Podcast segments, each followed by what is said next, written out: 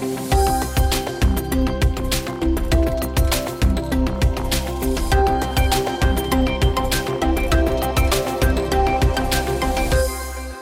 to Tax Time, our monthly podcast covering the main tax developments in Ireland. My name is David Moran, Tax Associate Director with Grant Thornton. Today I'll be discussing the latest in tax, including the new Revenue Code of Practice for Compliance Interventions, update on Exchequer results, upcoming share scheme filings, commentary around ATAD 3, temporary reduction in excise duty on petrol and diesel, and the new Finance COVID 19 and Miscellaneous Provisions Bill 2022. I am joined by my colleagues Una Ryan, Tax Director, and Anne-Marie Costello, Corporate Finance Director with Grant Thornton Ireland. Revenue released a new brief on the new Code of Practice for Compliance Interventions on the 11th of February 2022, outlining the new changes being made to the current Code of Practice. Revenue have noted that this code sets out details of Revenue's revised framework of compliance interventions.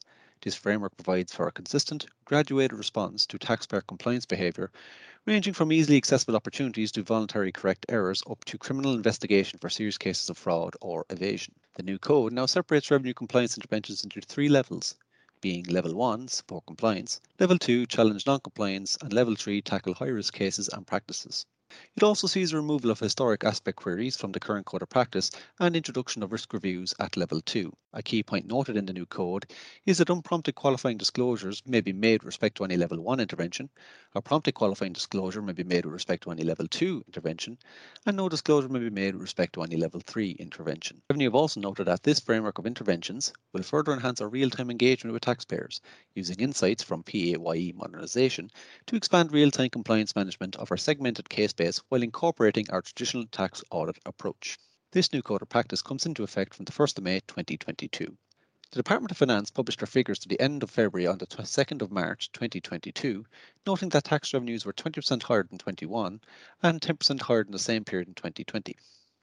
The Department of Finance also noted that income tax receipts remain robust at 4.7 billion euros to end February, up 17% on an annual basis.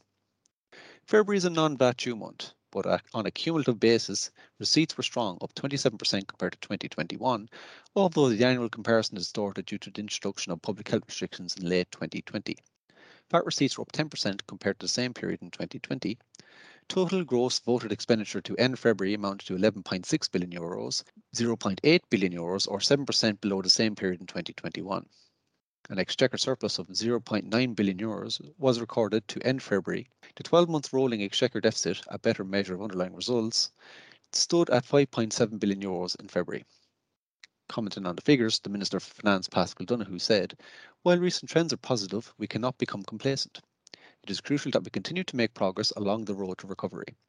Budget 2022 set a framework within which we can reduce the deficit and restore public finances while continuing to invest heavily in public services, particularly in capital infrastructure.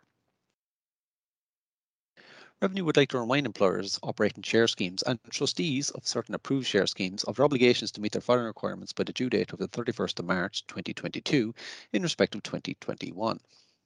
There are various returns to be filed depending on the type of share scheme, such as Form ESA for restricted share units, free discounted matching shares, employee share purchase plans, restricted shares, convertible securities, forfeitable shares, phantom shares, stock appreciation rights, growth hurdle flowering shares, and so on.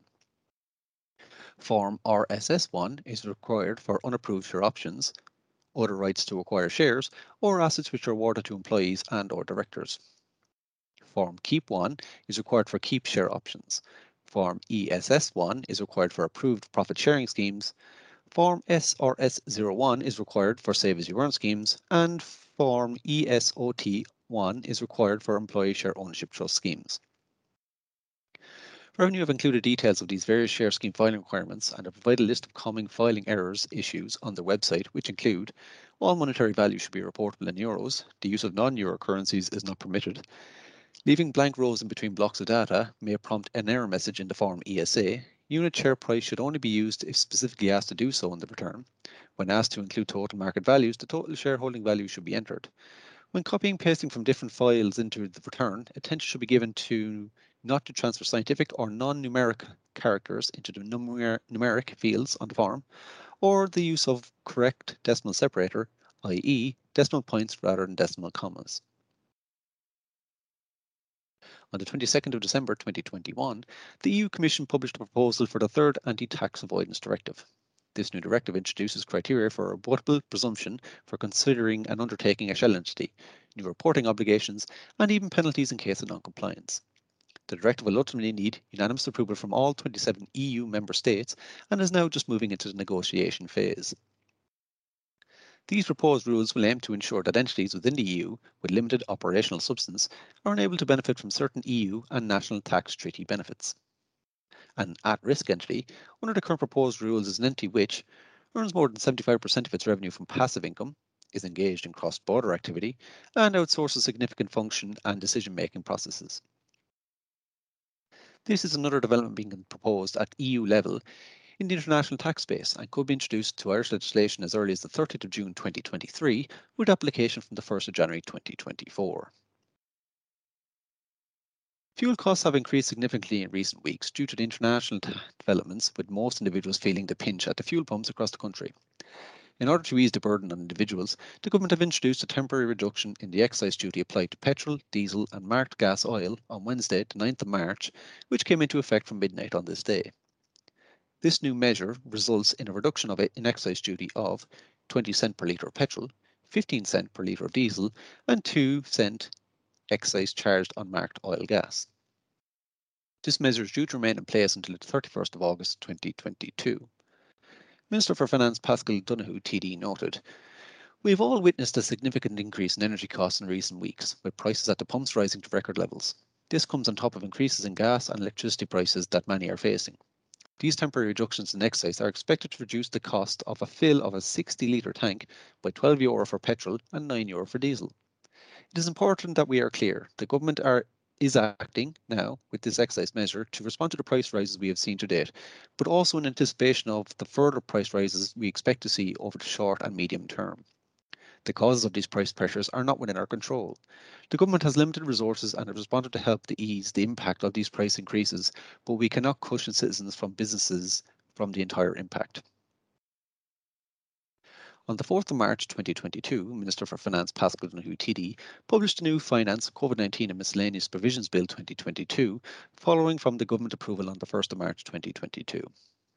This new bill gives legislative effect to changes introduced by the government from the 21st of December 2021 into January 2022 in response to public health restrictions as a result of the COVID-19 pandemic. This bill includes changes to the EWSS regime, noting that from the 1st of February 2022, the rate of 203 euro applied per employee, followed by a flat rate subsidy of 100 euro per employee for March and April 2022. The CRSS regime, which ended on the 31st of January 2022, the tax debt warehousing regime extending period one, the period in which certain taxes can be warehoused to the 30th of April 2022 for taxpayers eligible for the COVID-19 support schemes. This also extends period two, the interest-free period, for these taxpayers to the 30th of April 2023. The bill also provides that the COVID-19 recognition payment for healthcare workers will not be subject to tax and much, much more. I am joined now by my colleagues Una Ryan, Tax Director, and Anne-Marie Director in our Corporate Finance Department in Grant Thornton, Ireland. Hi Una Anne-Marie, thank you for joining me today to discuss what to consider when buying or selling a business from a tax and corporate finance perspective.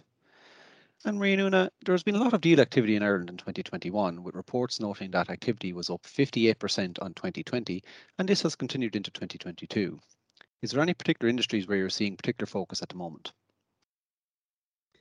I'll jump in on that, David, and thanks for the intro. Um, yeah, look, at, we're at the cold face of it here. There's 2021 was a fairly monumental year um, uh, from our point of view, with a huge amount of activity. Um, and uh, look at that probably was a bit of a surprise to all, given um, what we we felt kind of might be coming down the tracks with COVID in 2020. Even 2020 was a pretty good year. Um, but yeah, 2021 saw an awful lot of activity. Probably a lot of the, the sectors that we saw activity in were tech, um, TMT. There was a lot of transactions. Now, some of those were of a smaller scale, but it led to a lot of uh, deal volume. Financial services, there was a lot of big transactions in financial services. Obviously, um, acquisitions of the Ulster Bank loan book, BOI acquired um, Davy's. We here we're seeing a lot of wealth management businesses, um, pharma, medical, healthcare generally, biotech, Um, some some really really high end uh, large transactions in that in that area, and a lot of I think nursing home transactions ongoing. There's still a lot of activity in that space random um, industries where we probably have seen a lot of a lot of activity as well is veterinary services actually uh, attracting uh, pretty high multiples as well. So coming back off the off the back of I think everybody becoming a pet owning um, uh, family or a person at, at home during COVID. Um, manufacturing industrial as well uh, a lot of activity in that. So we were involved in um, sales of uh, insulation business Ballytherm and then also plastic business gem in in um in in Cavan actually both in Cavan. And and again look at it, it's across everything really I would say. Um and I would probably say as well it's fueled by um some a, a lot of strategic buyers international buyers um so a lot of those acquisitions were German French and US acquirers and a lot of private equity activity. So we're seeing loads and loads of private equity. We've obviously got a lot of our own private equity um, firms here um, in Ireland, but a lot of UK actually um, activity uh, with them investing, seeing good opportunities here on the ground. Yeah, and Anne Marie, I, I'm glad you meant. Sorry, it's Una here, and David. Thanks again for the introduction. I'm glad you mentioned the veterinary practices because that is something as well we've been seeing a lot from the tax side um so um and the nursing homes as well and david just to comment a little bit further i know there's an awful lot of cash uh, floating around and yes while 2021 2020 and 2021 were quite a strong year i think covid force an awful lot of like owner managed businesses or even family owners to start considering their exit plans to start even considering their expansion plans. And i think even though that was um, a huge disruption to the market it did cause a lot of movement in the market. And again to really echo what anne-marie said i mean if corporate finance are seeing it then certainly tax are seeing it across the whole wide range of sectors the one thing, though, I will say is that I do expect that um, renewable energy transactions um, will be coming down the line, and that's going to be driven by the increased um, ESG, which is our environmental and social and sustainability governance. So there'll be a lot of movement in that as uh, a lot of the bonds and the financial services market uh, get to grips with that. Yeah, thanks very much, guys. I suppose we're seeing definitely a lot of activity across all sectors. And what is interesting is the veterinary practices and a lot of activity there, particularly at the start of COVID when everyone was, was um, rushing to get a new dog to keep company during those kind of hard lockdown months now has resulted in uh, something on the flip side in terms of veterinary practices being acquired, which maybe a lot of us hadn't forecasted. So that, that's very interesting. And as you said as well, Una, the investment in ESG and renewables and the traction that's getting in the market as well is definitely something to keep an eye on and will be very interesting in the future. Um, Anne Marie, if I'm a potential potential seller, what should I be thinking of in terms of marketing myself to potential purchasers, making my business look attractive? I suppose I turn that on its head and say, what's a buyer looking for, and how do we position ourselves and play to our strengths? Um, so look at, I mean, in in in most instances, a buyer will kind of know what type of industry, uh, needless to say, that they're they're going to be targeting at. But you know, a buyer is going to be in the main looking for some a business that has a strong trading history. You know, um, stable but growing EBITDA, so you can show a track record of of you know sustainable um sustainable uh, turnover, margins, strong EBITDA, but that but that's going somewhere. I suppose that there's an upward trend in it as well. Uh, importantly, cash conversion, so you can generate all the profit you want. But if that's getting sucked up in capex or in working capital, and it's not actually translating into cash, then that can um, that can be can be sometimes a bit of a turnoff for for buyers. But again, it depends on the industry. Um, customer diversification is becoming um, more and more important, I suppose, um, given that there's shocks in you know every kind of um, industry, be it COVID now with what's going on in, in Russia and the Ukraine, you know that you have, I suppose, a diversification across your customer and your supply base. Um, no particular concentration. Um, um, and again, I suppose I'm speaking very generally. You know, there'll be certain there'll be certain um, businesses that that that this is not possible for, and I suppose that's all the financials. Um, but the strength of the management team is pretty key. Um, So I think for a seller, um, particularly your seller who's looking to to exit in a transaction is about making sure you have a really really good management team underneath you that can carry this forward because as a buyer you'll be looking to understand what walks out the door of the business the day that you actually buy it and it'll be important to understand that the, the management team are good and that you have um, that they have the customer and supplier relationships to to ensure there's business continuity um, and I suppose I just add to that that you know um, buyers are becoming more and more sophisticated now. Um, I've seen an all merciful level of granularity in terms of due diligence over the last 12, 24 months um, from financial, tax, legal, all the usual suspects, but more and more around commercials.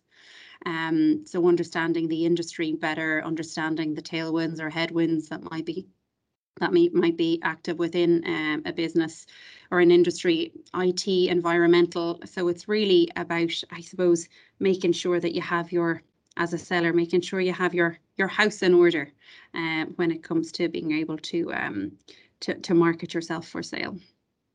Thanks, Anne-Marie. I suppose we all tend to focus on the financials when maybe looking at selling and EBITDA being a word that a lot of people would throw around and, and mm. balance sheet strength and, and stuff along those lines. But the kind of customer base that you spoke of and the, the strength of the management team is something that maybe we can tend to forget, but uh, buyers are extremely sensitive to and look to understand further. So, so that is invaluable in knowing, uh, particularly for anyone who's looking to sell.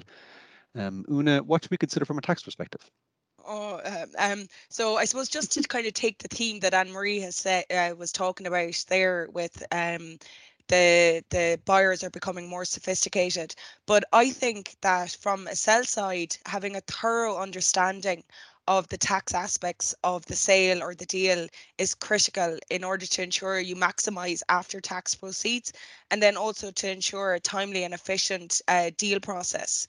Um, I think sellers and their advisors are now beginning to appreciate the value of having a thorough understanding of a company's tax profile, the areas of potential tax risk, and the tax attributes.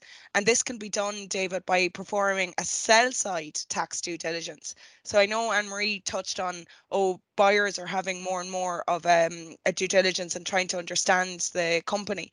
But actually, if we can get as a seller or a vendor out first and foremost, and that we actually highlight any uh, areas of potential risk. This will give us an opportunity to either make a disclosure to revenue to ensure that all these tax risks are identified so that we're not on the back foot when the buyer brings this.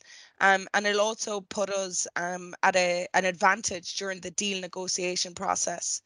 Um, we could also then identify some of the tax attributes. And what I mean by tax attributes is, is there significant tax losses there? Is there significant capital losses there? Is there significant R&D tax credits? And again, this can help with negotiating the sales price because if a company has a huge amount of uh, tax assets or tax attributes that are of huge benefit to the purchaser, it can help in, in negotiating the sale price.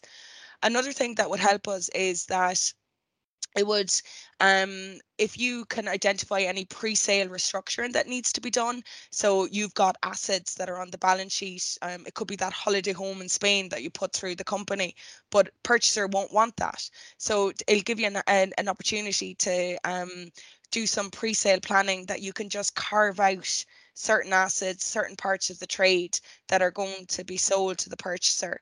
Um, and it also means that you could end up being in a favourable tax position so as to maximise some of the reliefs that are available, being retirement relief or revised entrepreneur relief.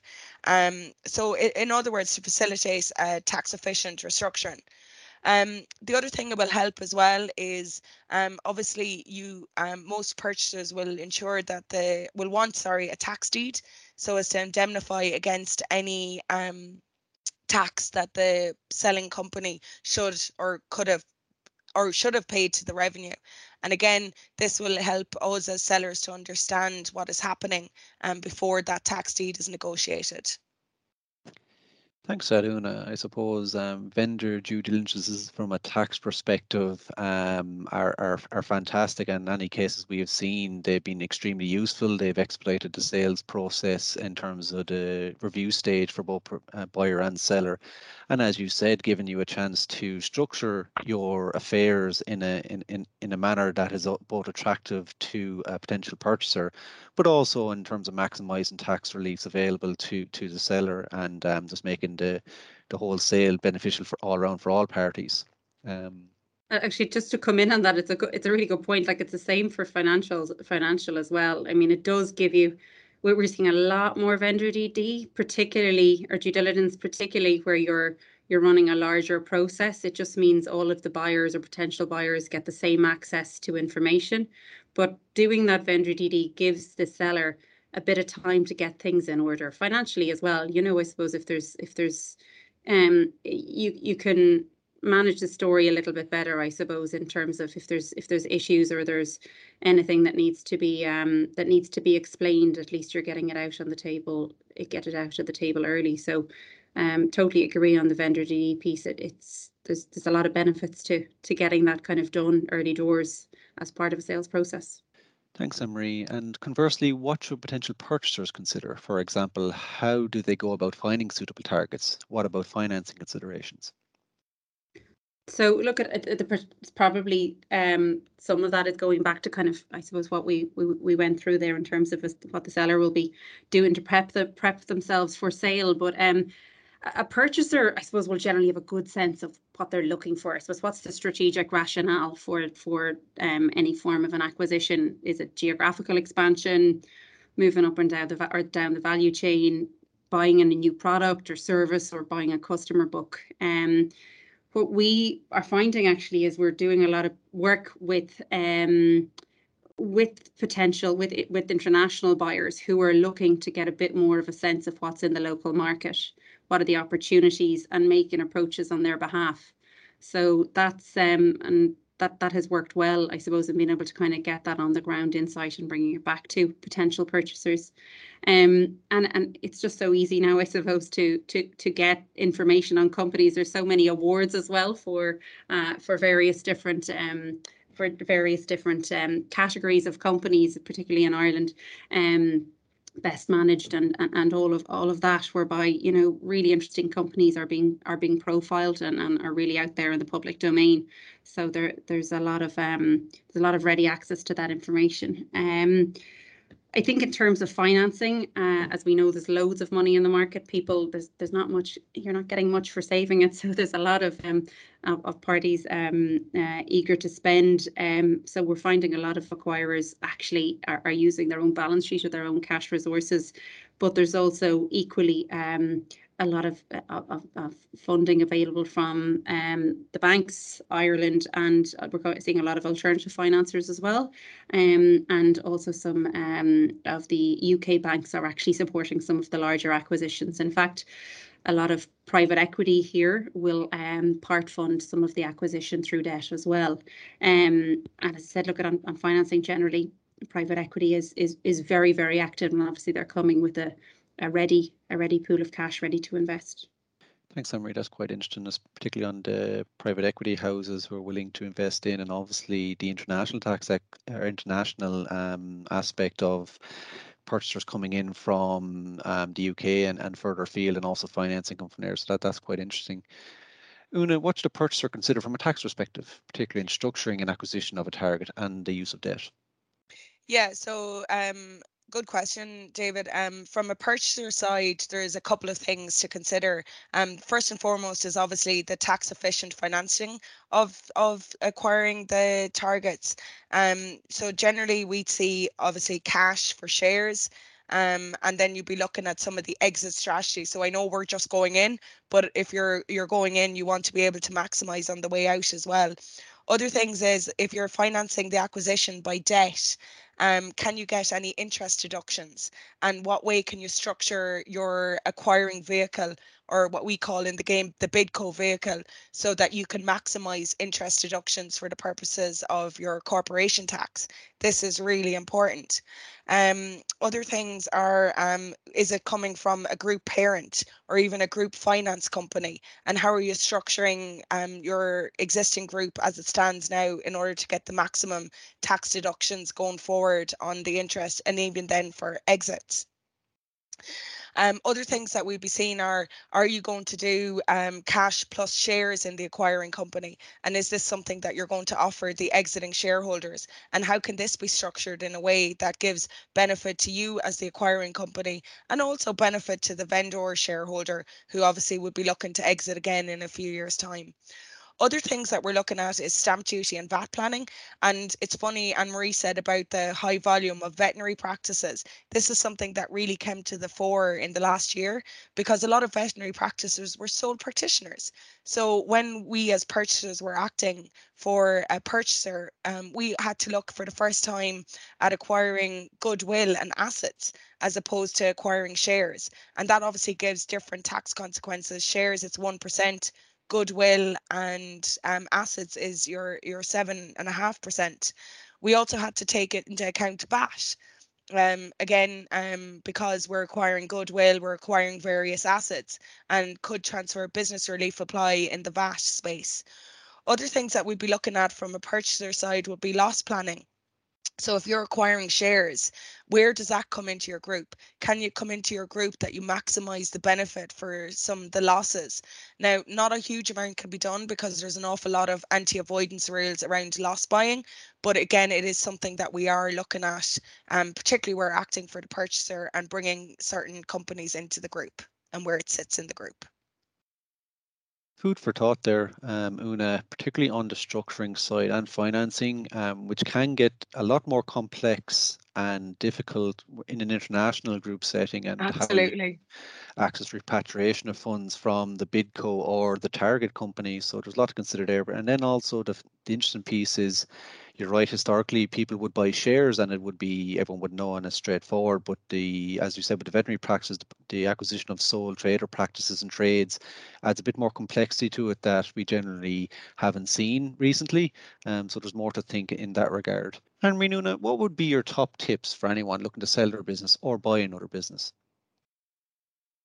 Um, I think from the vendor side, um, and probably seems a bit simplistic, but understand what you want to get out of it, I suppose. Um, and, and, and what I mean by that is there's so many options now for um, businesses to sell 100% out to a trade acquirer, to sell 75% or so out to a private equity, and then roll over the other 25% and reinvest yourself as a as a shareholder and go at it again for another five years or so, where there's going to be massive growth with um, potentially massive growth with the private equity and exit. Then you know there's a lot of different options open to vendors now, um, all of which are very attractive. But it's more just to understand what what the buyer or what the what the seller wants. I suppose the vendor wants um, from from the overall transaction. Um, and I, I think another tip, um, I think the more of these you go through is is get understand surround yourself with the right people. And i mean that as advisors of course i would say that but also i mean your team as well. You know it, it does no matter how good um, an advisor can be you know there's also there's going to be a draw on management's time or on the owner's time um, when it comes to when it comes to a sale of their business. And you want to make sure that that doesn't impact the ongoing trade. You want to make sure that all of that is kept in order. So it's it's it's about making sure you bring the right people into the tent on the sale at the right time and that you don't take your eye off the ball on the business, I suppose.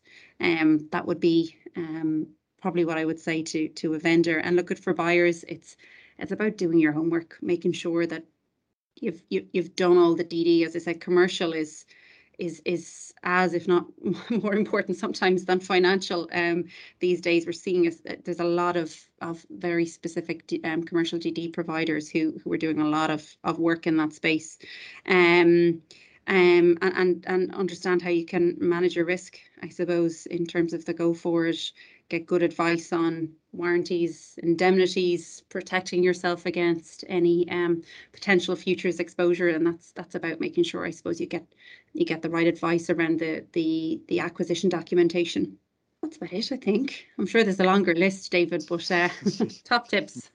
and I, will come in very quickly as well. I think to echo Anne Marie's comment from a vendor side, to really understand what you're selling, or like like I think Anne Marie you had said, are you selling 100% or are you selling 75%? So it's to really understand as a vendor what are you selling, and also is there any earnouts there that you might think, oh, I'm sailing off into the sunset, but actually you have to stay on for a couple of years. You still have to meet certain targets in order to get your money. Um, and again, is there any deferred consideration there? And that that would be from a tax perspective, it's all paid up front, but it's understanding. Sorry, it's knowing that you understand that.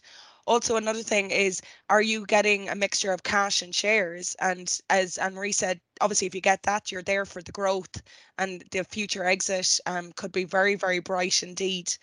Um, so, and again, for the vendor, I, for me personally, from the tax side, it is about understanding what is happening and understanding what you're signing up to if you're signing up for anything or if you're having the clean break and sailing off into the sunset.